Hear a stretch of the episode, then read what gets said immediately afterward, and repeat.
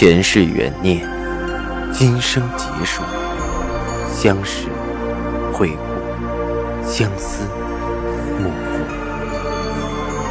忘川河畔苦等，三生石前许愿，浮华落尽，只于情深入。欢迎收听由喜马拉雅出品的《情似故人来》，作者文安初心忆故人，蒋波、魅影、明月照经纶、莫千林。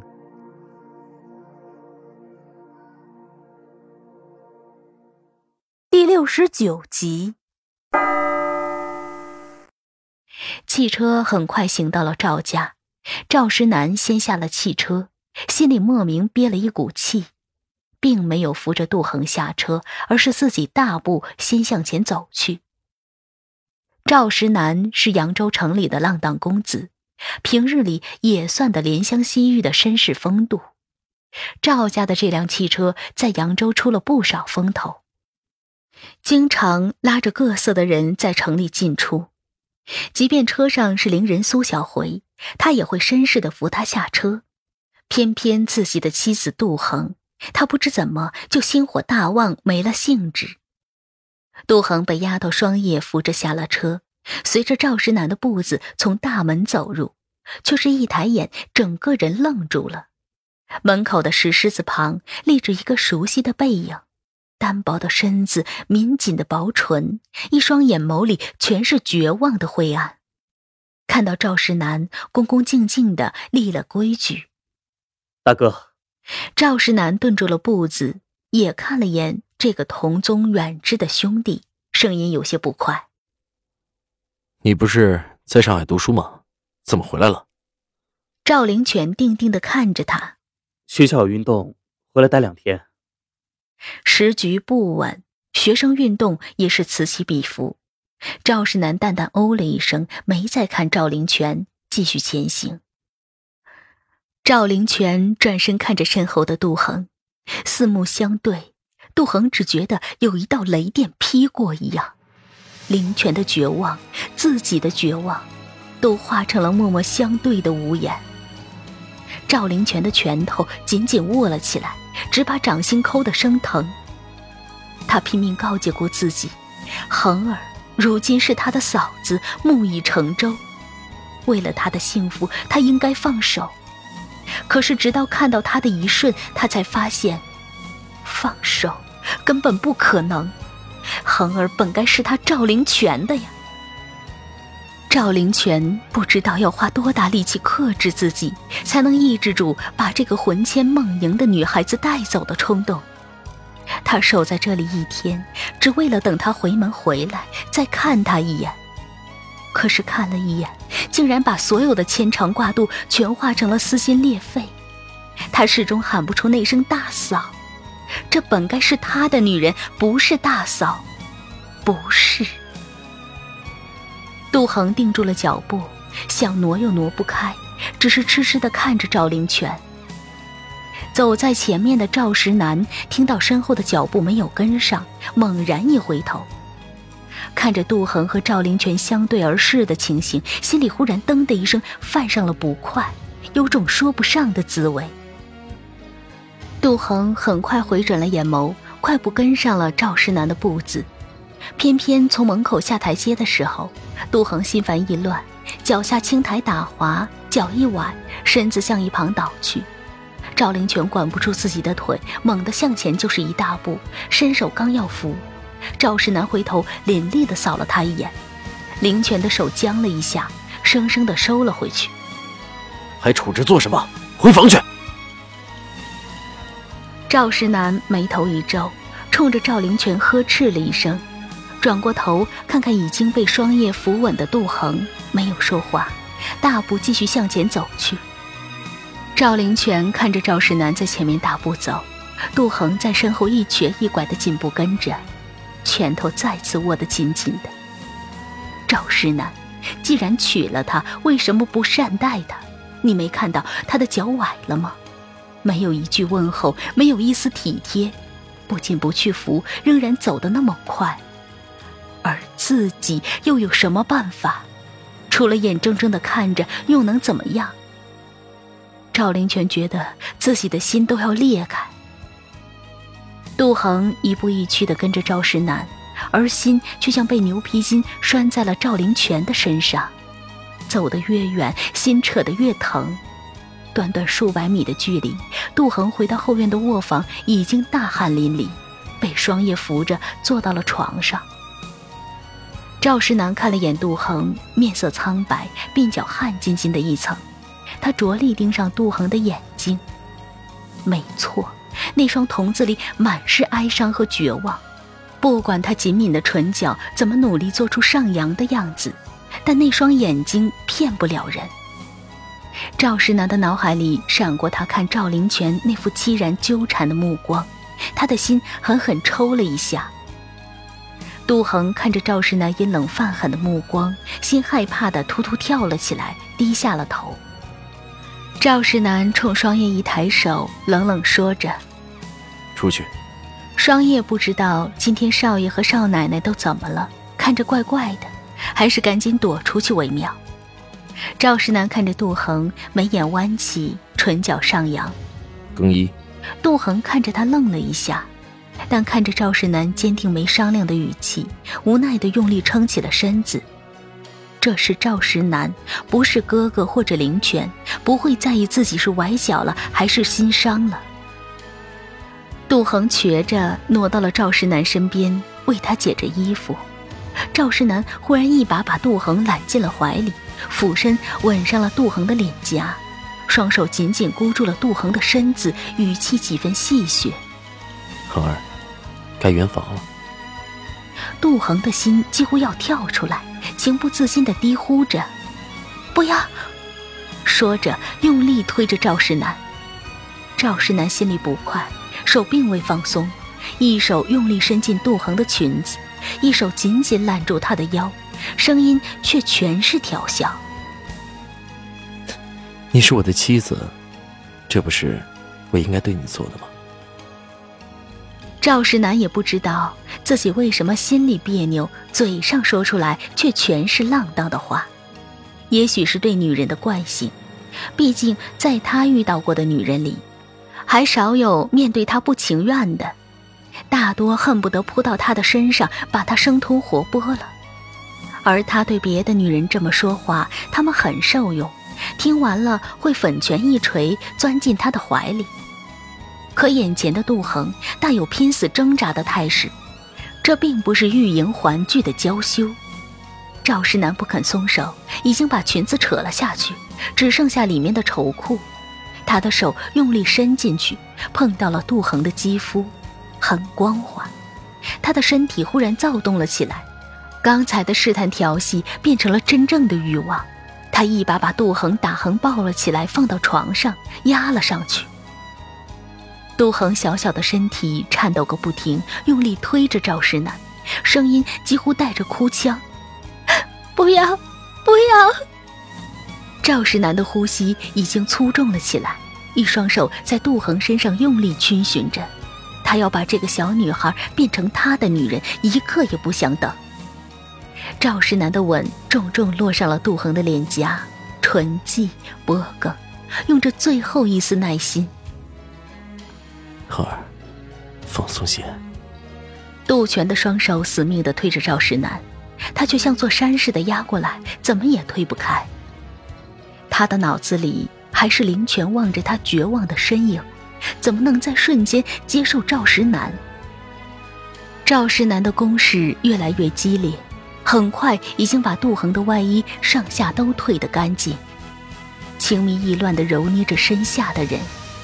杜恒激烈的挣扎，却被赵石南压得像只小鸟动弹不得。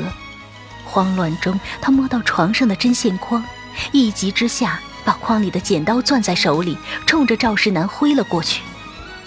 剪刀急乱中扎到了赵石南的胳膊上，痛得他一个机灵，停下了手里的动作，下意识地把杜恒手里的剪刀夺了去。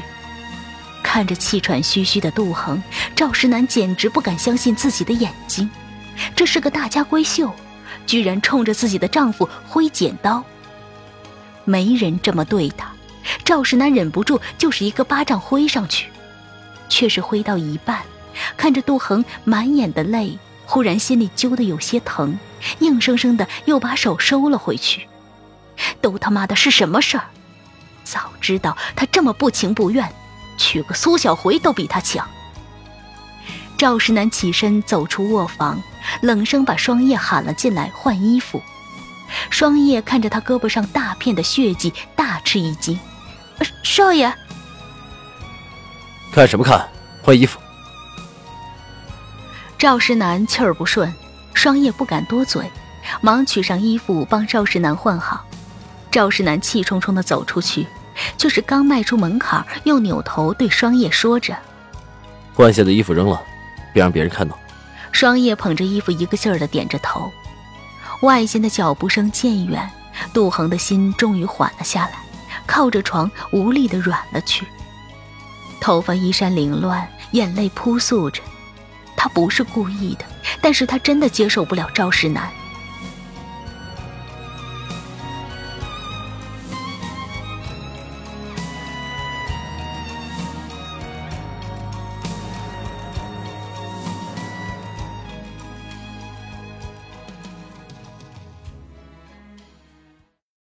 赵石南憋着一股气走出门，想也没想就吩咐着去以红馆。今晚已经够晦气的了，总得找个有笑脸的地方。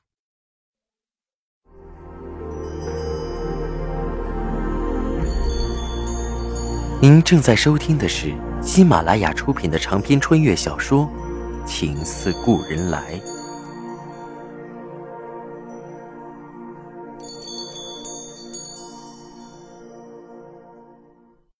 以红馆的当家红姑看到赵石南，就像看到财神爷，立马扑了上去。还以为爷成亲以后就忘了我们呢。赵石南一反同他调笑的常态，第一次冷冷地说着：“小回呢？”红姑的笑凝在脸上，讨好地说着：“啊，在二楼等着你呢。”赵石南没再说话，直接上了二楼苏小回的房间。苏小回正在对着镜子暗暗伤怀，做灵官人的那天起，红姑就教导他自己是卖笑的、卖唱的，不是卖心的，不要对男人痴心妄想。他一直恪守着这个规矩，但是所有的规矩遇到一个情字就退避三舍了。当他看到赵石南的第一眼，那个男人的桀骜、聪明，甚至张狂，都一样一样地印在了他的心上。他上了心，用了情，但是终归逃不脱命运。他的身份也只能像只金丝雀，守着这里，等着他来垂醒。可自从赵石南成亲后，也没再来找他。正七上八下的，忽然门口一声响动，赵石南推门而入。苏小回简直不敢相信自己的眼睛，心狂跳地迎了上去，只一句石南就声音哽咽了。赵石南坐在桌旁，苏小回忙倒了盏茶递上去。赵石南气冲冲地喝下，指着茶盏：“再来。”苏小回这才发现这位爷今儿是带着气儿来的。苏小回察言观色，迎来送往的能耐本就一流。看着赵石南这样，也不再多说话，只是继续倒了茶，细细打量着他。忽然发现赵石南胳膊上的血迹，青灰色的衣服上渗出的血更为明显，不免吃惊：“你受伤了？”赵石南顺着苏小回的目光一看，胳膊上又出血了，心里烦躁，皱眉骂了一句：“见鬼！”苏小回忙跑到里屋，拿出装着金疮药的盒子，剪了条麻布，撩起赵石南的袖子，看着伤口心疼不已，吩咐着丫头打了水来，给赵石南细细地清洗了伤口，敷上了药，包扎好。他不敢问是怎么回事，眼泪却一个劲儿地在眼眶里打转。看着苏小回这个情形，赵石南的一腔戾气终于渐渐缓和了些，终究还是有人在乎他的。心情平复，同苏小回七七八八的闲聊起来。夜色深了，守在门外的东桑忍不住轻声隔门问着，少爷还回去吗？躺在床上的赵石南毫不犹豫的一股火冲出去。不回。苏小回心里一荡，伸出柔蹄扶上赵石南的手，柔声道：石南。一句欲说还休的呢喃让赵石南暖暖的心动，反手握住了苏小回的手，伸手扶上苏小回白皙的脸，俯身压了上来。小回的眉眼是细致玲珑的，却没有杜恒的大而清澈。杜恒的眼睛里似乎有些说不清的东西在动，有时灵动，有时皎洁，有时哀怨，有时忧伤。赵石南的手下意识地扶着苏小回，满脑子却都是杜恒的眼睛。要是小回长一双那样的眼睛会怎么样？赵石南意识到自己的思绪，猛地惊醒了过来。活见鬼，想杜恒做什么？再看着苏小回，却怎么也下不去手了。苏小回的手游上了赵石南，喘息的有些迷离，发现赵石南还是没有什么动静，有些诧异。石南，不舒服吗？赵石南懊恼中带些不悦，却怎么也没法用情上来。正在犹豫中，忽然门外响起了赵家又一个下人乃东的声音。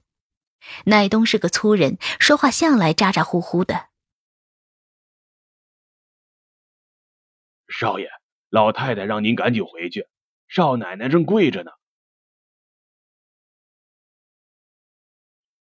前言不搭后语，赵石南听到那句少奶奶正跪着呢，心里就是一跳，像被解脱似的扔下苏小回，大步走了回去。苏小回还没来得及反应，赵石南已经只留给他一个匆匆的背影。碧绿的竹席，紫红的罗帐，忽然觉得空空的。苏小回手里拿起赵石南留下的茶盏，还有他的余温，眼泪一滴一滴地落了下来。不多时，红姑撩着裙子上楼，看到小回正在帐子里垂泪，有些惊讶。哟，那位爷真走了，还回来吗？小回摇了摇头。哟哟，可是怪事，他不是一向在你这里过夜的，难道这成了亲还真改了脾性不成？红姑纳闷儿，这可不是好兆头。赵石南出手阔绰，又对苏小回独宠，红姑从赵石南手里捞的银子可不少，这要是真收了心，可是大大的一笔损失，不禁跺脚叹气。哎，你怎么不留住呀？苏小回的心仿佛被针扎了一般。我哪来得及说话？赵石南听到少奶奶几个字，就像被大风吹着一样走得倒快。哪有插嘴的机会？想着就心酸。你呀，还是实在，不用些手段怎么能行呢？红姑拉着苏小回的手，低声道：好容易靠上这个又大方又有势的爷，你可千万别松了口，若是得了他的心，将来做个妾也未尝不可。妾？苏小回的心砰砰跳了两下。这个他可没想过，赵家即便是纳妾也得看看身份。自己虽然是清白的身子，除了赵石南并没有别的男人染指，但终归说出去不好听，赵家能容得下他进门吗？嗨，只要那位爷乐意，赵家谁能拧得过他呀？小回啊，你可要争气。红姑本来也是随嘴一说，无非不过就是想激发苏小回对赵石南的斗志，他好得力。至于做妾，他并没觉得苏小回有那个本事，也舍不得把这棵摇钱树放出去。但苏小回被红姑的一句做妾说得动了心思，仿佛黑暗中走得没路了，忽然柳暗花明又出来一条道。苏小回擦去了眼睛，悠悠地问着红姑，也不知道他的那位少奶奶是个什么品性？我只知道是杜家的小姐，这别的也不晓得。哎，带我去帮你打听打听。红姑应付着，顺带就着床上小桌上的烛火点了口水烟抽着。听众朋友，您刚刚收听到的是喜马拉雅出品的长篇穿越小说《情似故人来》，作者文安初心忆故人，播讲魅影明月照经纶莫千林。更多精彩有声书尽在喜马拉雅。